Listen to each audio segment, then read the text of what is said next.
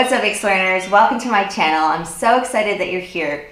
Today, in honor of International Women's Day, we are talking about executive presence for women. So if you're curious about this topic, then I suggest you stay tuned. You're not trying to communicate like a man. We have differences. Own these differences, own it, be proud of it. The goal is to communicate as you, not to fit the mold of somebody else. Authenticity over conformity. You have your own special qualities, insights, talents. So let's talk about how you can use those to your advantage while respecting the setting that you're in, whether it be in a startup scene or a corporate setting. These are going to be really helpful in helping you emanate that executive presence. Here are the six ways of commanding a room and emanating that executive presence. Are you ready? Tip number one take up space. You can do this with your voice and with your body. So, with body language, we want to make sure that our posture is great, that we're doing these power poses, that we're using sweeping hand gestures. When we feel insecure and shy or diffident, we tend to make ourselves smaller. So if we're cognizant of that, we're gonna make sure that we're taking up space and we're showing up. You can also take up space with your voice. Use voice projection, right? We don't wanna be super quiet and soft spoken, not when we're trying to emanate executive presence and be heard loud and clear. So you can think about it as using your diaphragm to allow you to use that pressure to put out those words. You're not speaking from your throat. You're speaking instead from your diaphragm. Breathe correctly from your diaphragm. By taking up space, you are showing that you're confident and you're showing up and you're emanating that executive presence. Tip number two take your time. Take your time with walking, take your time with talking. Okay, so for the first part of this, with walking, I want you to walk into a room as if you have all the time in the world. You're not rushing anywhere. You're not speeding to go and do something and check off everything on your to do list. You want to show that you own the room as if you're Beyonce or J Lo or an empress, right? So it's not about showing that you're busy and you're productive. You don't show you're busy and productive by racing through the hallway or running up to the coffee machine or running into the meeting. We are deliberate about how we walk in and we have time. And when you're making gestures, be deliberate about your gestures. Don't just, you know, do something like that. Don't be too gesture focused. Make a gesture when you have a point to convey and to emphasize. That is how you get your point across confidently. And then the other side of taking your time is with your speech. Same as not rushing into a meeting room you also don't want to ramble on and blurt out something. You want to be deliberate and thoughtful about your word choice, and you want to sound like you know what you're talking about because you do. Taking time in walking and in talking will increase your confidence levels and increase the ability to emanate that executive presence. Also, when you're taking time with your words and your word choice, that buys you thinking time. You're able to think about what has just been said and to carefully construct a meaningful message. You're not reacting quickly and just blurting the first thing that comes to mind. No, if we did that, then we would have a lot of issues. So instead, use that time as thinking time. Also, the use of pause can help us think about what we're gonna say and also show our audience and our interlocutors that we're gonna make a point here. So listen up. Tip number three be calm.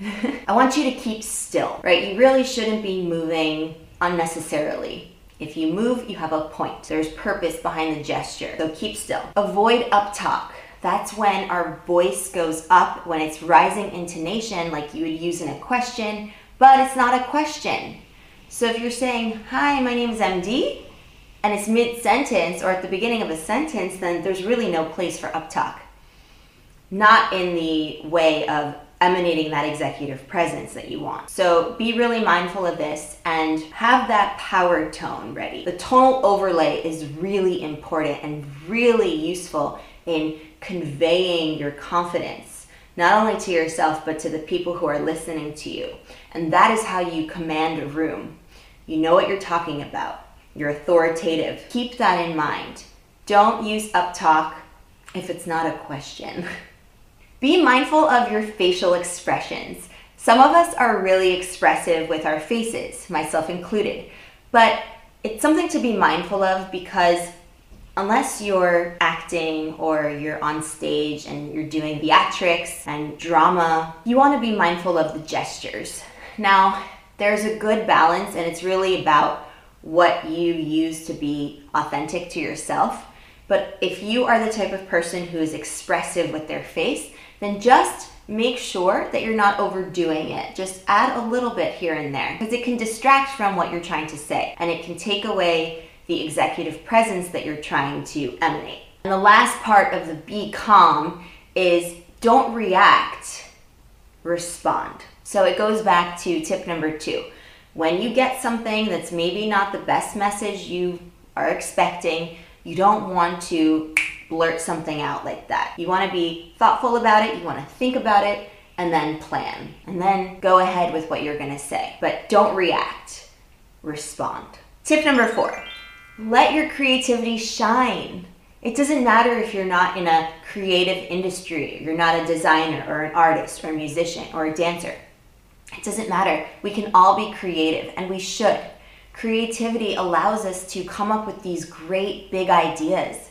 It allows us to think out of the box, right? All of these amazing things that come from creativity if we tap into it, if we allow it to be in our lives. So anything you do can be sprinkled with a little bit of creativity. It goes a long way. It'll help you perform better because it fuels big ideas. It challenges group think and previous ways of thinking and perspectives. It also creates new business opportunities and ventures. So tap into that creativity and embrace it and let it shine. There is a place for creativity in business, I promise. Number five, don't be afraid of taking risks. All too often, we listen to that voice inside our head that says, don't do it, you're not good enough, you're gonna mess up, right? These are really, really detrimental to us and to our personal growth and professional development. You don't want to avoid risk taking for fear of failure, right? Failure is a stepping stone to success. You fail once, you get up again. You fail five times, you get up again.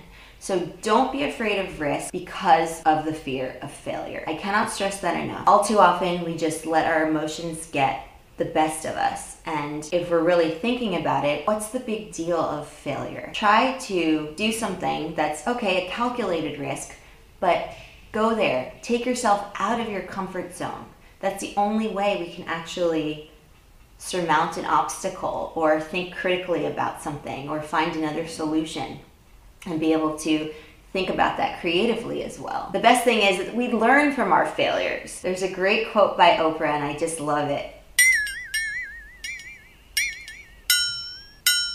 Number six, go with your gut feeling. We have strong intuition. We should be able to use it. A really important aspect of communication is emotional intelligence. We should be able to tap into that EI and communicate with empathy and with care and with compassion. It allows us to be passionate about something and stand up for what we believe is right and true and what will benefit not our, only ourselves, but also the company at large, if we're at a company or the startup or another business venture. Use that emotional intelligence to let you exude that confidence and emanate that executive presence. And in doing so, you will be a better leader. You will be more confident in your ability to figure out what's going wrong with a team or an individual and be able to support them emotionally and also with a great action plan. All right, Explearners, that's it for now. I look forward to seeing you in my next video right here on YouTube. Thanks so much for spending the time with me. I hope that you find these strategies useful and I hope that you use them the next time you want to emanate your executive presence. Bye for now. Happy exploring.